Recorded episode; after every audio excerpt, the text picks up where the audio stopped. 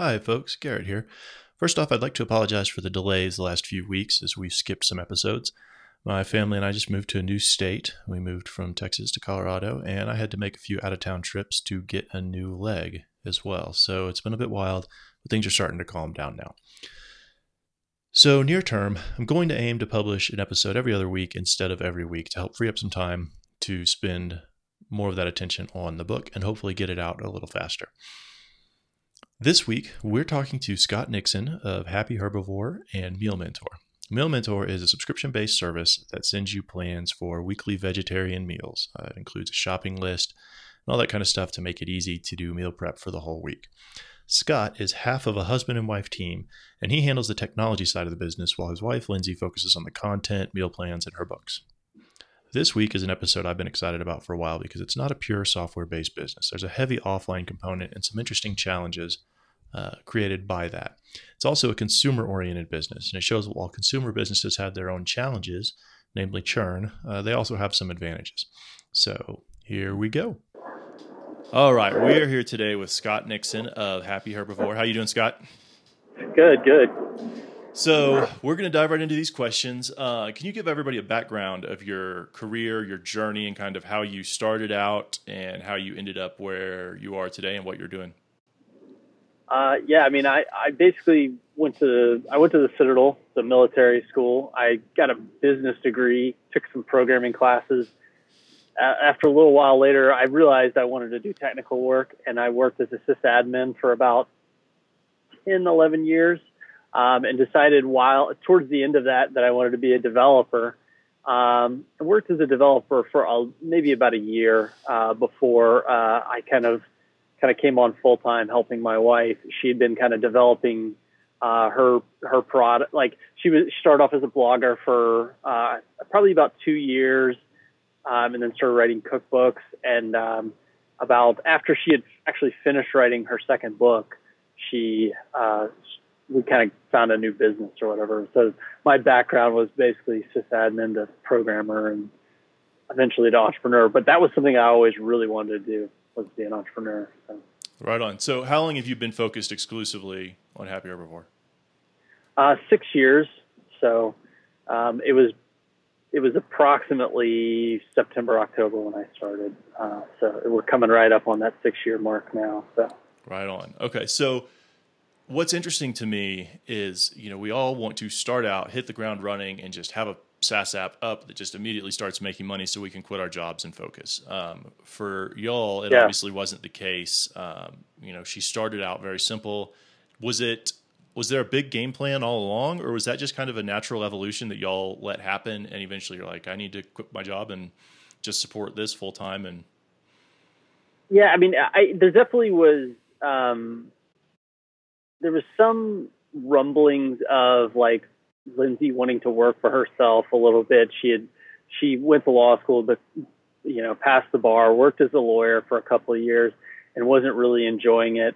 Um, and she had been blogging, um, you know, as she became became vegetarian and then eventually vegan. Um, and she started creating ebooks uh, just to, as a way to make a little extra money. Um, and you know, a, I, I think it was just kind of little by little. Um, and once she kind of built up some traction, I mean, this was uh, a long time. This was many years ago. I'm trying to think. I want to say it was like 2009 when she started blogging. No, it was actually probably even before then. Um, probably 2008, 2007, something like that. And so there was a lot of, there was at least about a year of blogging, just kind of what she was doing, what she was making, um, uh, before she was really even trying to like turn something into a business, so to speak. Um, uh, and then we moved again, and then she kept writing. Uh, she, I think she had written like four ebooks uh, before she tried to get like a book deal. Um, and then they kind of rolled that those four ebooks into a book. Um, and um, it was. It, it, I don't know that there was kind of a plan to try to to see where she could go with it, write books and stuff. Um, I don't know that she was ever thinking, "Oh, I'm going to create a business and I'm going to work with with people or anything like that." Um, so, yeah.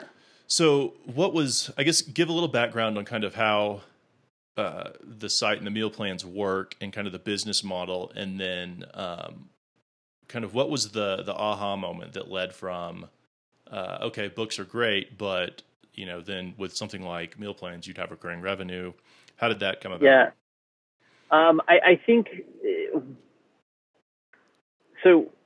Uh, after she had finished writing her second cookbook, we were actually living in St. Martin in the Caribbean, and because I was working at like a French hotel there, and um, she had had a friend in New York where we had previously lived, and had her the friend paid her like a hundred dollars to write her like a custom meal plan, um, so that their friend had like a um, you know some healthy meals, things that were easy to make, um, and something that could be done you know, week in, week out, you know, for like a busy, this, this person that paid her was a lawyer. And so she was, you know, just, it was hard to like eat healthy and, you know, you're mm-hmm. working all the time. And so there was a lot of complications to this and a lot of, you know, you have more money than you have time. So, um, and so that was like a little interesting thing. And, um, so we tried to do very kind of simple little things where we created like, like a, like a, a PDF that was basically like, hey, here, here are the five recipes you can make from our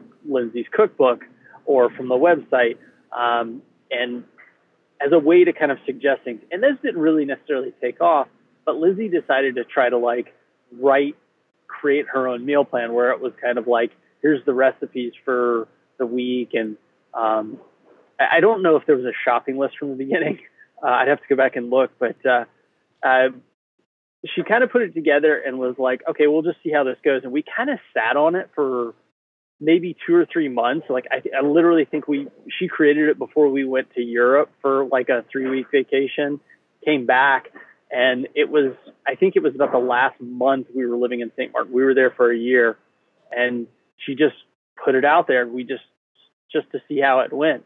And, um, we sold over a thousand dollars that first week and we we're like, wow, holy crap. Um, and now, specifics, the thing to know about this is that she had already built up a decent sized audience. Mm-hmm. I, if we had a mailing list, I'm not sure if we even sent an email to announce it, but we put it up as a blog post. And um, this was still pretty early in the days of, of social media. Um, you know, so Twitter and Facebook were just kind of getting going, but she had a pretty decent Twitter following, and um, and so that was kind of an aha moment of like, we kind of translated needs and things that people had asked for into something and and you know it was a it was kind of an experiment to put it out. Um, and once it, because there was so much money from that first week like wow we got to keep doing this. And so every week since then we've released a meal plan on wednesday so so and i love how the just the complete progression of it and almost I mean, not quite accidental nature, but you know, you're just kind of floating ideas really, and one thing leads to another, and it's a little bit based on people asking for things, and kind of like, all right, let's give it a shot, and you try it and create a really rough way of doing it, get it out there, validate it. People are giving you money, and you're like, all right, there's something here. So, uh, yeah, I just I love how things progress like that because if, if all she was us, paying yeah, and she was paying attention to things people were asking for and people needed, and kind of trying to and starting to understand what people were struggling with. So, and I mean, back then, if you look today on the internet, there's probably over 50 services that you could find pretty easily that are selling meal plans, whether it's paleo or yeah. anything. Um, and back then, I, as far as I could tell, there was only maybe two or three other people doing meal plans. Emeals.com being the big the big boy. So. Right on. So uh, I want to talk a little bit about the software progression of all of this. You started out as a PDF. Now I'm assuming there's a fairly robust system powering all of this and the subscriptions. Um, how did that evolve over time? Did you just initially built just throw together something simple and it turned kind of turned into an application, or you know where's it at now? Yeah. Where did it start? Yeah, I mean, so it started off just being a blog post. Like when we would announce each week, we were just announcing, "Hey, here's this week's meal plan." And um, I think at that point we already were smart enough to know to use something like eJunkie to to make the payment mm-hmm. and delivery process really easy. And so it started with that, and then we created like a dedicated page on happyherbivore.com. So it was more like kind of like a landing page, um, or a sales page, whatever you'd want to call it. And then, and then eventually we were like, well, maybe this needs to be kind of its own dedicated thing. And, and so we eventually created a separate website because what happened was we started off with just like an, an individual plan. So it was meant to be just for one person to feed themselves for the week. And this was actually all meals for the week, breakfast, lunch, and dinner for seven days. Um, and eventually we added a family plan. Um, and so that kind of made things a little more complicated. Um, and whenever we, we, we created a, we, we bought a domain, getmealplans.com, and decided to move that over. And um, and eventually, you know, we were like, maybe we should have a blog on this. And um, and then, you know, we decided that w- within the first year, we knew that because we could watch revenue do this, because it was very much, you know, like every week you had to show up to buy, and we were selling it for five dollars, and um, and so it was a grind. Um, and it, it just made it very inconsistent. So it was like, wow, we got to try to do subscription. And, and, you know, this was like within the first six months of maybe Stripe being released. And you and I, believe it or not, had a conversation on the beach about Stripe. And I was like, yeah, I'm looking at it, thinking about it. This is at, um, at LessConf. Yeah, it was a long time um, ago. yeah. And, um, this was back before you hurt yourself too. Yeah. So, um, it was um, right before and, my surgery, actually. yeah. Yeah. And, um, and uh, so you know we we started building that. Um, and the thing that the way we have have always run kind of the subscription is that like we basically send the person an email every Wednesday. And in that email there's a link for them to download their plan. Because whenever you subscribe to something you expect like if it's a weekly product they they expect like saying here's your plan every week right? And there's ways that you could do it, but I realized that, you know, the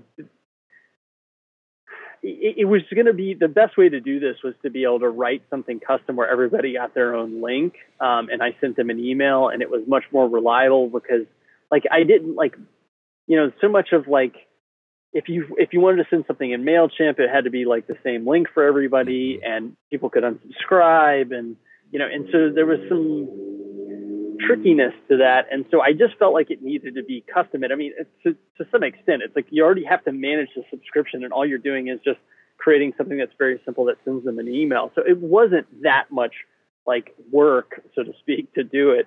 Um, and so that's what we did. And and we actually still deliver that email every week. And it's because so the product that we're delivering is still just a PDF. We've just increased the the the beauty of it and the sophistication of of how much thought and process goes into it. Um, you know, it, it, there's not a heavy tech component to it because we have we've never seen that having an app was a essential part of our product.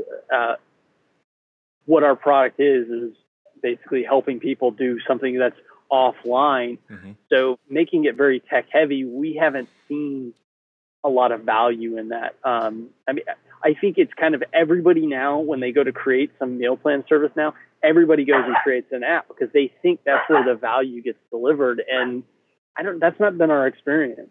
So yeah, and that's I think one of the one of the reasons I was so excited to talk to you was your business is not purely software. The software is just for managing your overhead to make life easier so y'all can focus on the business. So the software gets Otherwise, you know, obviously mailing out something manually or posting it to the blog manually once a week um, sounds simple enough, but quickly that gets tedious. You're on vacation or you're in the middle of nowhere and you don't have a connection or, you know, whatever it is. Even if you set it up to pre publish or whatever, it gets complicated. So building software to basically empower a business rather than building software as the business because I feel like so many people I talk to, we're all looking for uh, software businesses when in reality there's plenty of information businesses or other types of businesses that don't have to revolve around i'm buying a subscription to a crud based application and hmm. instead getting something else of value and the software just enables that business rather than is the business uh, yeah. is there so that said that's a kind of a perfect segue are there have you do you feel like there's any benefits to the fact that the well benefits or drawbacks for that matter that the software isn't the business, but is more an enabler of the business? Um, yeah, I mean the the best part of having custom software in our case is really the ability to kind of um, package and promote things in the way we want to do it. So, um, you know, selling annual plans has been a has become a big part of our business, but you know, being able to do things like offer installment plans on those annual plans, so you can split it up into three different charges, or to to do um, a member appreciation day. Um, th- those little things have have been really valuable because you can kind of it, it does create a lot of work, but it's also you know like if if I talked about the amount of revenue associated with it, you'd be like, okay, yeah, it's worth the time, right? Um, and that's what we have found is that it's worth you know having custom things to be able to do it just our way. Um, you know, it, it has made a significant difference. I mean, I think if we were like a, you know, a two hundred thousand dollar revenue business, it probably would not be worth it. But you know, like we have employees where we've, you know, we've been doing this for quite a while. So um, I think there's a lot of value in doing custom software, especially even whenever your product is not a technology product. I think there's a business there's there's positives to being able to like package and you know promote things just the way you want to do it. So, so it sounds too a lot like for the most part, it's really. Um, it's not so much i mean there's an application component to it but it's not so much a custom application as a really custom billing system that caters to the needs of your customers whether that's through unique payment types or promotions um, yeah. and that sort of thing uh, yeah. is there is, so is the, is the evolution ongoing pretty constant, or do you feel like y'all have kind of hit a point where it's like we've got most of this handled, um, or their their customer requests based on oh it would be really great if we could do this, or you know, are you getting a lot of feedback that's kind of driving the future of it, or is it kind of settled into a steady state?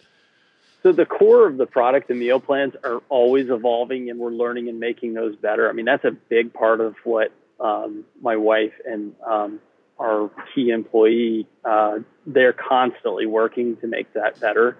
Um, like they just released, or they're just releasing tomorrow, um, a new.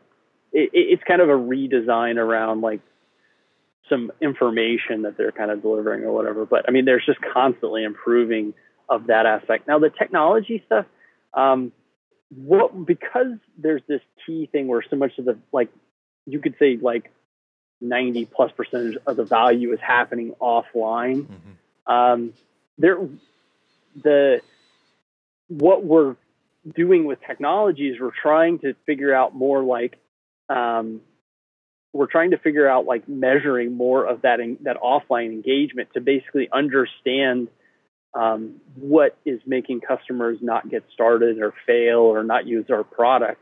And so we're trying to use technology to, to engage them in some sense and, and get information back. So we haven't actually released it yet, but we're getting ready to.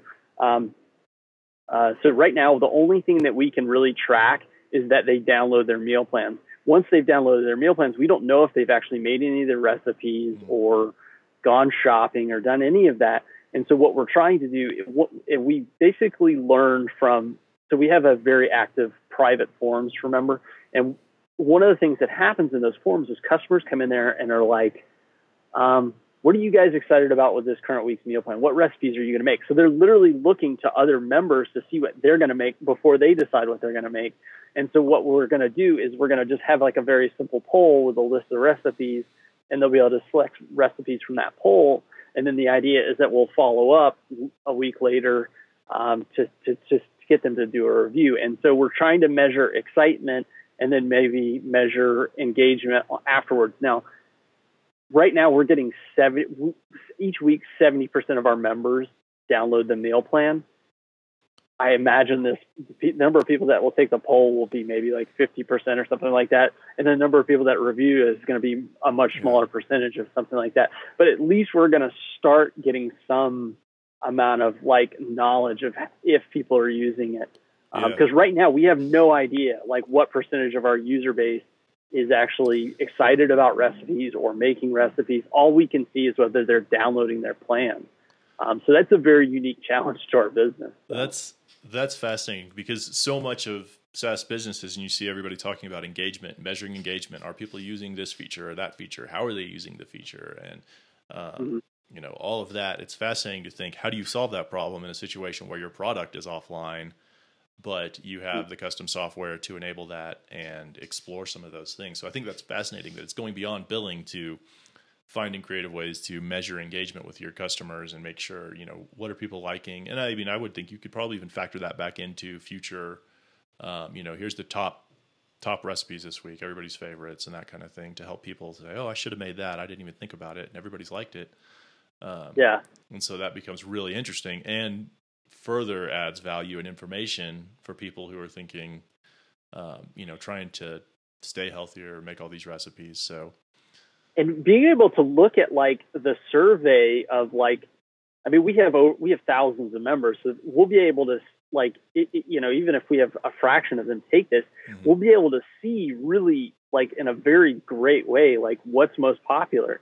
And then we can then use that information to make sure that it's in future meal plans and um, and we actually, I, one of the things I'm going to do is I'm actually going to make that survey available on like our sales page so people can see what everybody's excited about this week and I think it I think it potentially has will help with the ability to, to sell the product as well because they're like oh people are really excited about these recipes um, and I also think it's gonna it, it should have the effect where it should help um, that social proof element should help push more people to make meals I, you know I have no idea what percentage of that's going to be yeah. but um, even if it's one or two percent that should you know help our business yeah. so yeah absolutely so with something so offline centric, but still heavily dependent on software? Do you feel like the software helps mitigate support um, or other you know customers reaching out for help for different things, or do you feel like it creates more because of technical issues or that sort of thing? Huh. Um, no, I mean, I I don't think I don't think that I don't know. That's a really tough question for me. If it, whether the the technology helps them, I, I definitely so the availability, the, the ease of being able to download it is probably the the best aspect of it. And so I would say it's it's positive for the most part. Yeah. Um, and the ability to be able to go in there and cancel and and stuff like that, I think is a is a positive. You know, because we don't really hide we don't hide it. It's pretty obvious. You come in, you log in, and you hit my account, and then you can cancel and we do send you through a little bit of a kind of a survey kind of thing. But um, uh, one of the things that we found is a huge portion of our customers come back, and a lot of people when they cancel say, "I'll come back in like a month or two. And so now we kind of send like a reminder, "Hey, you want to come back?" And I mean, this is unfortunately just the nature of yeah. a consumer product is is that people will sign up for a couple of months and leave and want to come back, especially in the summertime when people are traveling more and mm-hmm you know, out of their routine. You know, so. it's interesting. I had a lot of uh, with with Sifter. One of the questions I got a lot was people wanted to be able to pause their accounts, and uh, we explored the idea for a while. But the problem was people would just pause it instead of canceling, and then mm-hmm. we're on the hook indefinitely for their data and all that kind of stuff. And so it was like, well, we can't really do that. And we toyed with the idea of things. We never got around to it before selling, but the idea of like yeah. okay you can pause for three months and then it'll auto restart because at some point you know there kind of needs to be a deadline but with consumer stuff it totally makes sense like you said vacation or i mean just life changes happen right and budgeting might yeah. be generally going to be a lot tighter with personal stuff than it is with a business where you're like all right i see a return on this money so i'm just going to keep spending it um, yeah yeah so and it's very common it's very common with like yoga memberships like our yeah. we our YogaWorks you can pause for a month or two months. Mm-hmm. And I don't I don't know if other gyms I've never seen other gyms do this, but I know our yoga studio does it. So, yeah. yeah. Yeah, interesting. So yeah, there's there's so a lot more. It's complexity. like it's like offline behavior that like translates to online. Like it's like a customer expectation that you should be able to do something like this. Yeah. So. Interesting. Yeah. So, how much do y'all end up talking to customers, interviewing customers about kind of the software and that kind of you know usability, or just research about what to work on, or does that just come up naturally, or do you set aside time for it? I mean, my wife and um, some of our employees are kind of constantly talking to to them because we have a really busy Facebook forums and we have very busy mm-hmm. um, discourse forums. So there's constant discussion. Now, it's not it's obviously not the same as doing a customer interview where you literally get one person on the phone and you go deep on it um, and so I we are trying to do more of that um, I've done one in about the past. I've only done one in about the last two months, but I want to do more of it, and I'm trying to. Um, one of the problems I had was trying to get the outreach aspect of it is about getting people on the phone, and um, that was a little more difficult. Um, yeah, and I think some people are shy and they don't want to talk about it, even though I'm not intending to record it or anything like that. I'm just sitting there writing stuff down. Mm-hmm. So it's it's been a little more difficult for us. And I think consumers maybe aren't as motivated to kind of give yeah. feedback. I mean, I, mean, I do think people like to give feedback, but yeah. I think things like a free month of meal plans or whatever can help bridge that gap. I know with Sifter, one of in hindsight, one of my biggest mistakes was letting myself believe that the amount of feedback I received via email was a good enough substitute for getting on the phone with people. And yeah. the reason for that was the big gap between email feedback and phone feedback is on a, on the phone somebody will mention something tiny that could take you 5 yeah. seconds to fix and make a huge difference for them, but it, they don't yeah. care about it enough to write an email. And yeah. so there's a lot of that serendipitous stuff that collectively you talk to people and you come up with the ideas and you're like, they never would have emailed about it, but they'll mention it casually on a call, and you're like, wait a minute, that's yeah. that's huge. Like I could fix that real quick. And yeah, it's a little bit of friction, and that little friction adds up, right? It so. is. It is amazing the different types of feedback that a phone call or a face-to-face conversation will uncover versus because we received a lot of. I would say half of our support requests were really just feature requests, and so I, to me, I said that's enough. That I don't. I don't need to talk to people. I'm getting feedback every day. But when mm. I get on the phone with people and talk to them, I was like, wow, that's a tiny little thing that's bothering you that I could fix. So uh, yeah, it's one of those things where it's tricky. You want to make time for it. It's hard. It's hard to, and I think yeah. in a way, because it's hard, that's why it's one of the more valuable things to kind of carve out time for. Um, yeah, and my thing is, I don't have a system set up to yeah. do this, and it's something I want to. And the the problem is like I need to just like work that out, and I haven't done that. Well, and, and one of the best ways to do something like that, I mean, it's obviously going to vary for every business, but like at the third month of paying, send out an email that says, "Hey, I'd love to talk to you in person, see how it goes. We just do this customer outreach research. Um, you know, do that, and we'll give you a free month uh, just to yeah, chat with us on the phone, give us your feedback and thoughts." And having it built into kind of that automated email stuff, or just included on their invoice on their third month, like if they've been with us three months, that type of thing uh, mm. enough people will reach out and say, "Yeah, I'd love to help," uh, and that it's just kind of built into your process, so it's unavoidable rather than, "Oh, I haven't talked to anybody in three months. I need to make time for that." That's a lot harder to do. Yeah, yeah, it's an interesting way to approach it. I, I have to I have to consider that whenever I go back to try to get this really yeah. kicking. So yeah, I mean, there's I think so I'll, I think I'll have better. It. Yeah, I think I'll have better success whenever it's not summertime anymore. So yeah, that's true too. Um, so so overall, how has it grown? Have there been any particular plateaus that were tricky? Uh, any marketing tactics because it's an offline product? Does that complicate things? And how's that work? Yeah, it um, it is definitely tricky, um, especially because we have high churn. Um, because you know every churn calculator out there will show you that like if your churn is this rate, you are eventually going to plat- they can mathematically yep. show you a plateau. Yep. Um, so yeah, it, it is a massive problem for us. Um, so I think the problem that we face is that we're so small that there's only so many things that you can do. And so I, I, so I took a class on, on, we'll just, I'll just call it growth hacking. They just call it growth. Um, but growth is a very, very serious and important thing that pretty much every business needs to like work on.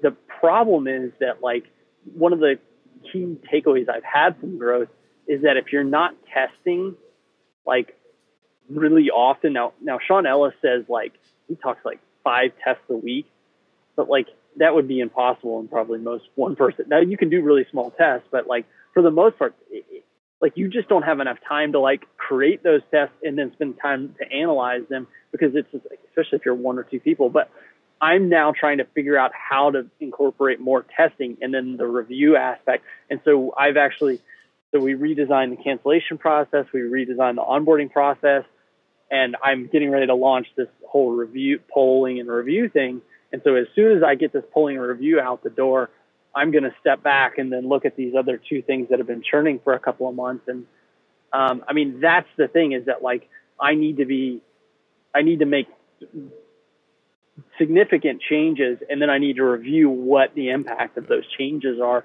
because you can't like like you might be able to make little changes on like landing pages or opt-in buttons and see some lift or whatever but you're gonna with marketing stuff you have to constantly change that stuff.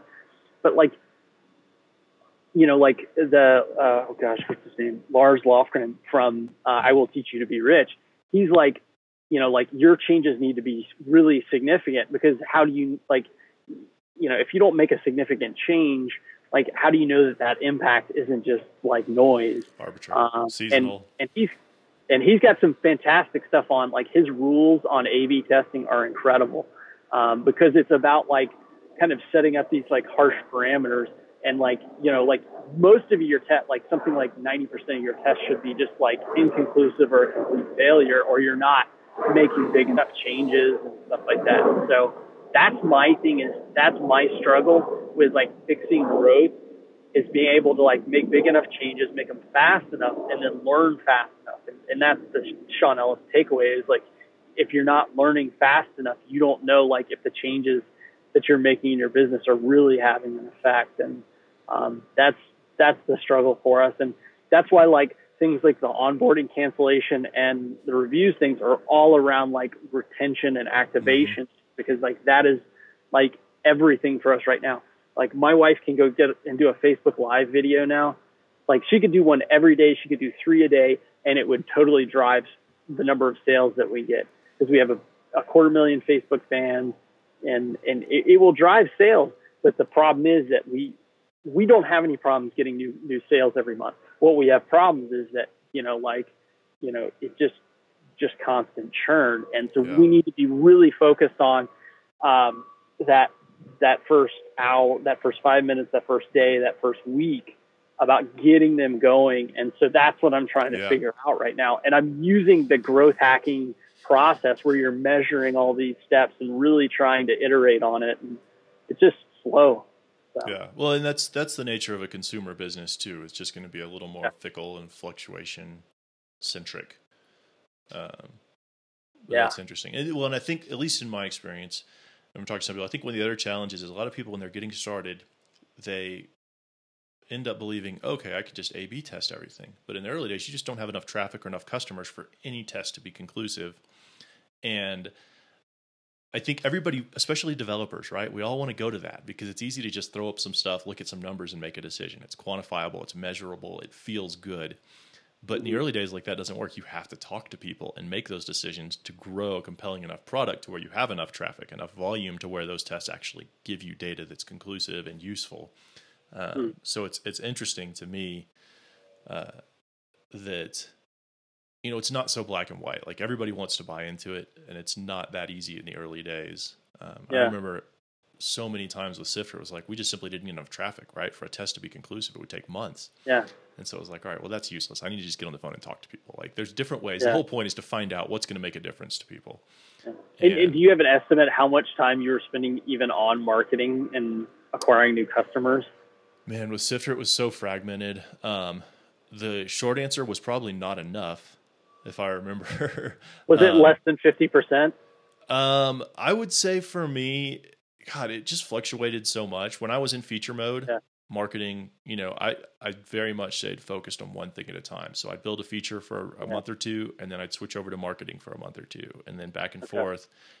I because yeah. juggling it like week on a daily, weekly basis to me that just killed my productivity because I my mind was switching absolutely. gears so much and um yeah. But that said, I would say it's probably close to fifty percent for me with Sifter if you count like writing and a lot of that kind of stuff, but nowhere near enough.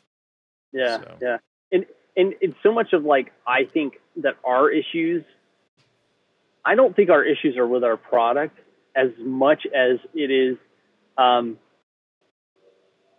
helping people get in maybe to, to, the right mindset and just helping them like get the right like work on those habits kind of get them kind of going a little bit because i think that's the key that that's really screwing us and um, you know, I, that's just my my inclination. It's like, you know, it, it I do I do see it as kind of a marketing, you know, product problem. So yeah.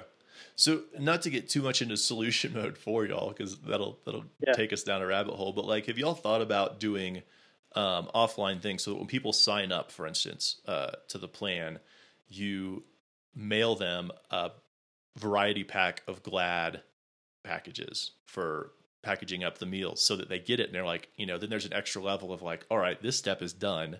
Like I have to, you know, or find a way to where, um, you know, things like that that kind of help provide that extra offline motivation to make it more real for them. Have y'all experimented with anything like that? Um, so when we, it's interesting in the onboarding, um, we the redesign onboarding, I did include a link there to a, a suggested containers.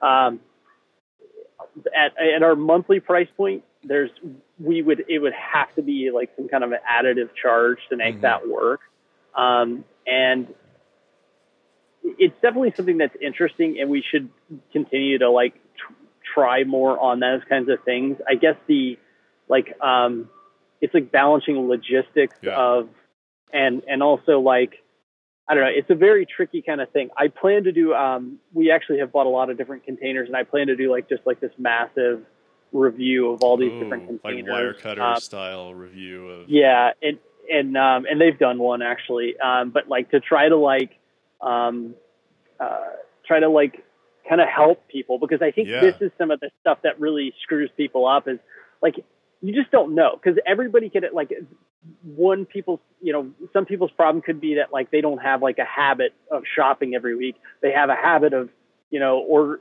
getting chipotle or i don't know whatever. Um uh you know or they maybe they have the problem where like their kitchen's a mess and so they're stressed out in their kitchen so it's like an environmental issue or maybe yeah. it's like their cabinets are like disorganized and so it takes them three times as long to cook because they don't know where anything is and they've yeah. got their cabinets are stuffed full of stuff. And so you just don't know which of those problems are. And so the idea is that like, so Kathy Sierra is obsessed with showing people like lots of high quality examples of like excellence. And so that's what I'm hoping to do is, and, and Lindsay does this with a lot of her videos where she's showing you her pantry and how organized it is. And so like you open up our cabinets, like we basically don't have like a pantry. We have like cabinets and there's literally nine little like IKEA c- containers that you just mm-hmm. pull out, and it has like jars of stuff, and so you just pull them out, and they're all labeled, and so like it's a like we're showing them high quality organization and like the way that you make these things really easy and know where things are, and so it makes the whole cooking process like boom, boom, boom, boom. So so you have a, stuff like that. There's a whole interesting component of offline onboarding that you could help with that yeah. would help streamline this and remove some of that friction that's completely outside of the application, but the application could probably help enable it, or maybe it's well, content based and um, yeah. Yeah. Well, I mean, wow. what what what what is our what is our the way we eat is nothing. It's like in our lives are nothing but habits, and if you don't have those good eating habits yeah. or those good environmental habits, and if any habit book you read, they always talk about how big the environment is, and mm-hmm. Um, you know, and so that's a huge, huge component of it. And we just haven't figured out how to unlock that the message in the right way to like yeah. get people. And they got to fix all that stuff too. I mean, it's yeah. like, you know, like hey, you just bought the meal plan. Now go spend eight hours. Go invest in cleaning kitchen. up your kitchen and buy all of this stuff. And yeah, wow, that's to me uh, that is a hefty challenge, but to me, it also seems like something that's exciting. So when you get bored with the software side of things, you can think through a lot more of the uh, just the human nature of getting people engaged to actually commit and follow through. Yeah, and so, so we're we're we're focused. We're trying our, our kind of our hope is to try to figure out a way to get everybody, especially new people, to make one recipe each week and if we can get them to make one recipe each week, we're hoping we can kind of get that snowball building a little bit and kind of get them going. So interesting. Okay.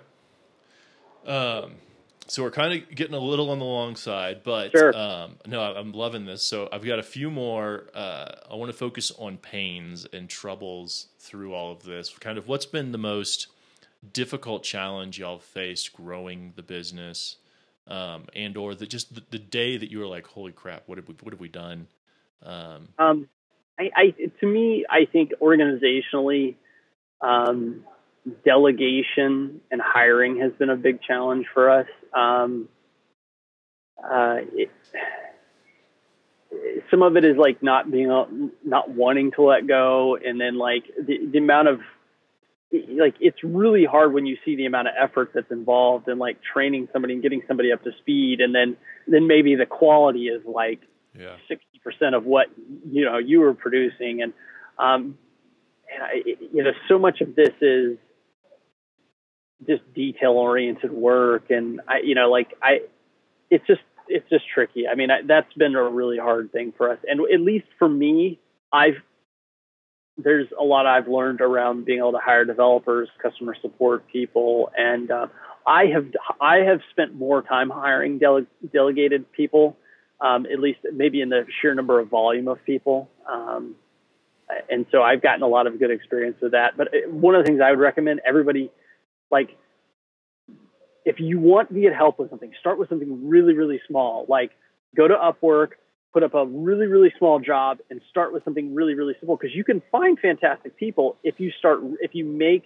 the thing you're trying to solve really small. Because like if you try to go up there and have them, you want them to build like a whole website or like yeah. migrate you or like just start with something easy like just make your life easier because it, it will make writing out what you want easier. It will make the entire like communication process easier. It might not feel like it's worth it, but that's how I have found really good people um, over and over again. It's just starting with something really small.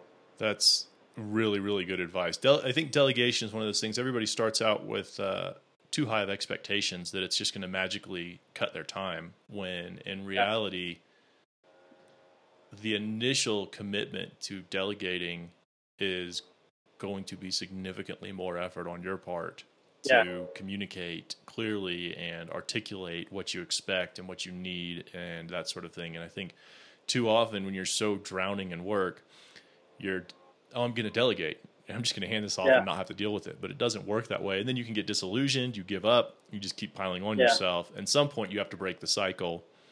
And that can be a really difficult thing to do. So taking baby steps towards breaking that cycle, I think, is. In, in, in my opinion, if if you know the easiest place to delegate first is in your personal life because it's easy to hire maids. It's easier to hire, you know, you know people to deliver yeah. groceries, uh, to pool, yard work, all that stuff. Hire that stuff first. Yeah. Uh, that's true. Start there. But then, too, that's not a great proxy for delegation because you're not having to really tell them what to do because they know what to do. They know how to take care of a pool or to, yeah, yeah. to mow and I mean, lawn it, and that kind of thing. Yeah, and it, it, the more that something fits into a box, the easier it is to delegate it. It's yeah. like, hey, developer, do this. Okay. Like, I mean, you might not like it, but like, it's still like when people, when you, when the task is very clear and the skills are very clear, it's so much easier. It's whenever things are really fuzzy. Customer support is usually very fuzzy. Yeah. You know, and it so. Yeah. No, it takes time, but yeah, that's. I never succeeded at delegating, and I think I can look back now and easily see some of those places where I failed and why I failed. Um, yeah. But yeah, it's something I wish I had gotten better at.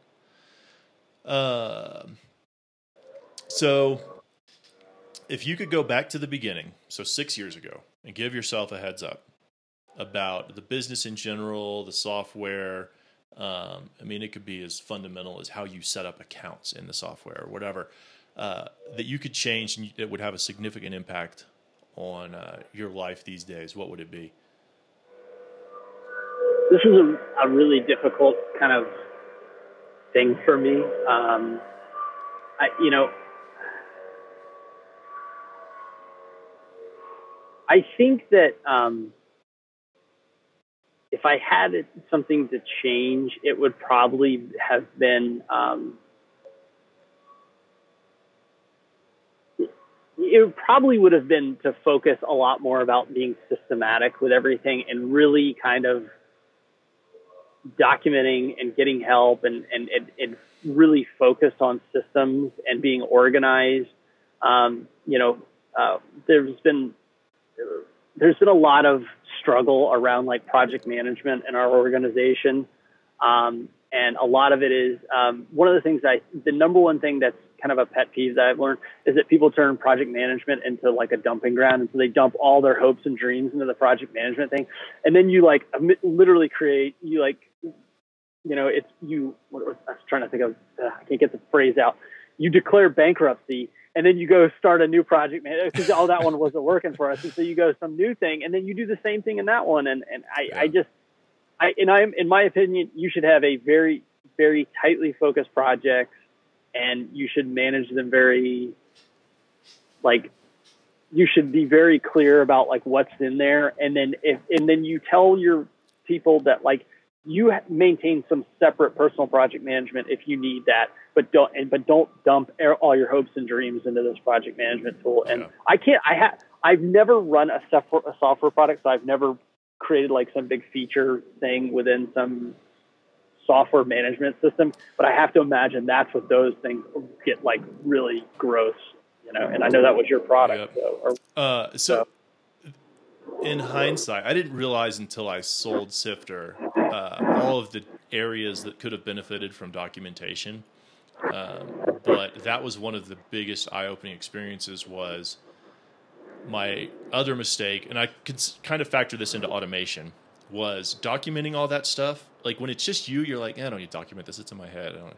But that becomes a gating factor to delegation down the road, or selling, yeah. or whatever it was through the lens of selling that I noticed I really need to document all this because you know you're going to have to transition to a new team.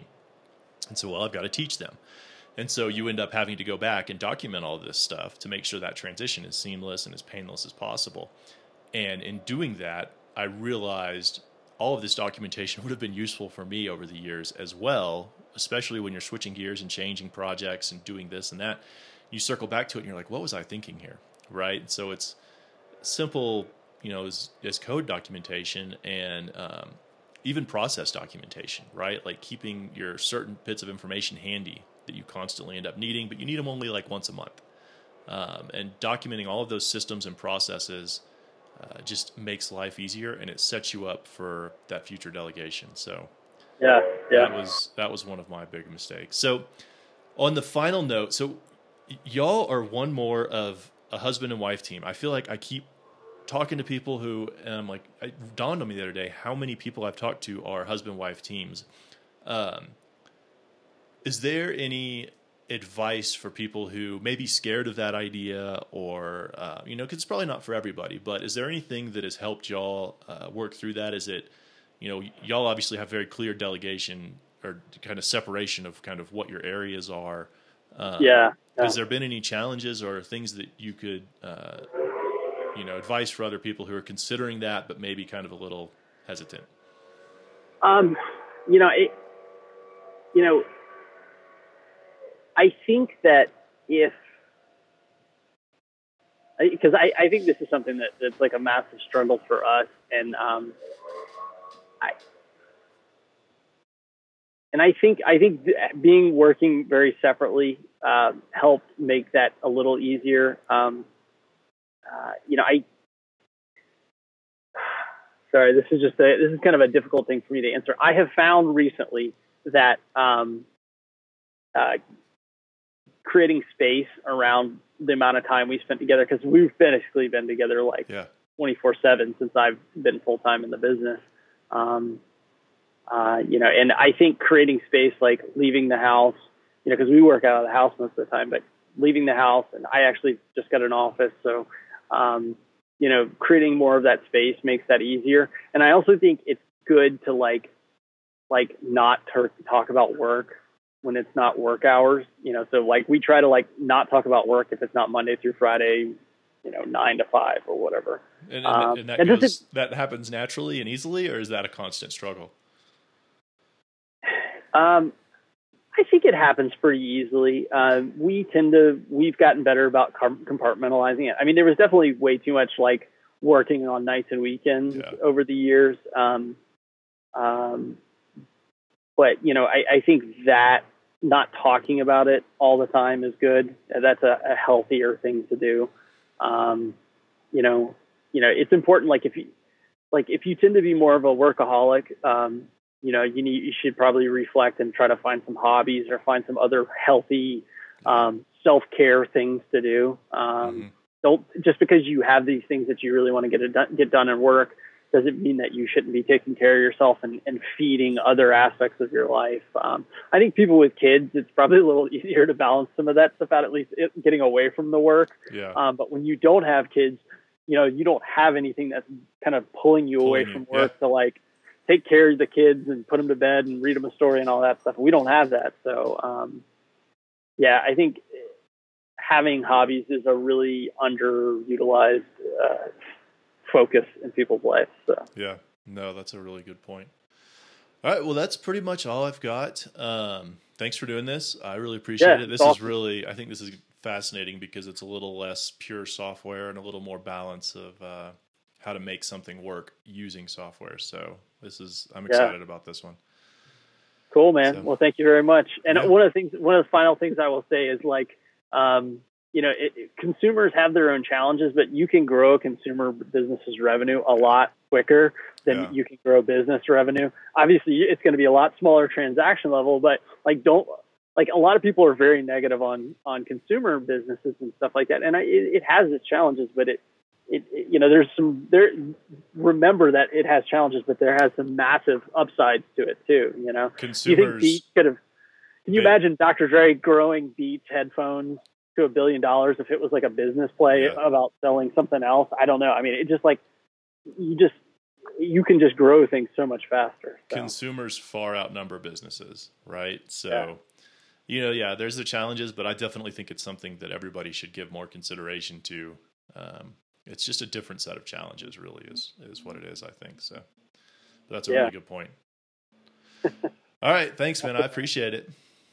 I'm just at CitadelGrad on Twitter if anybody wants to come yeah, say hello. Yeah, I'll definitely link up all that stuff in the uh, in the show notes.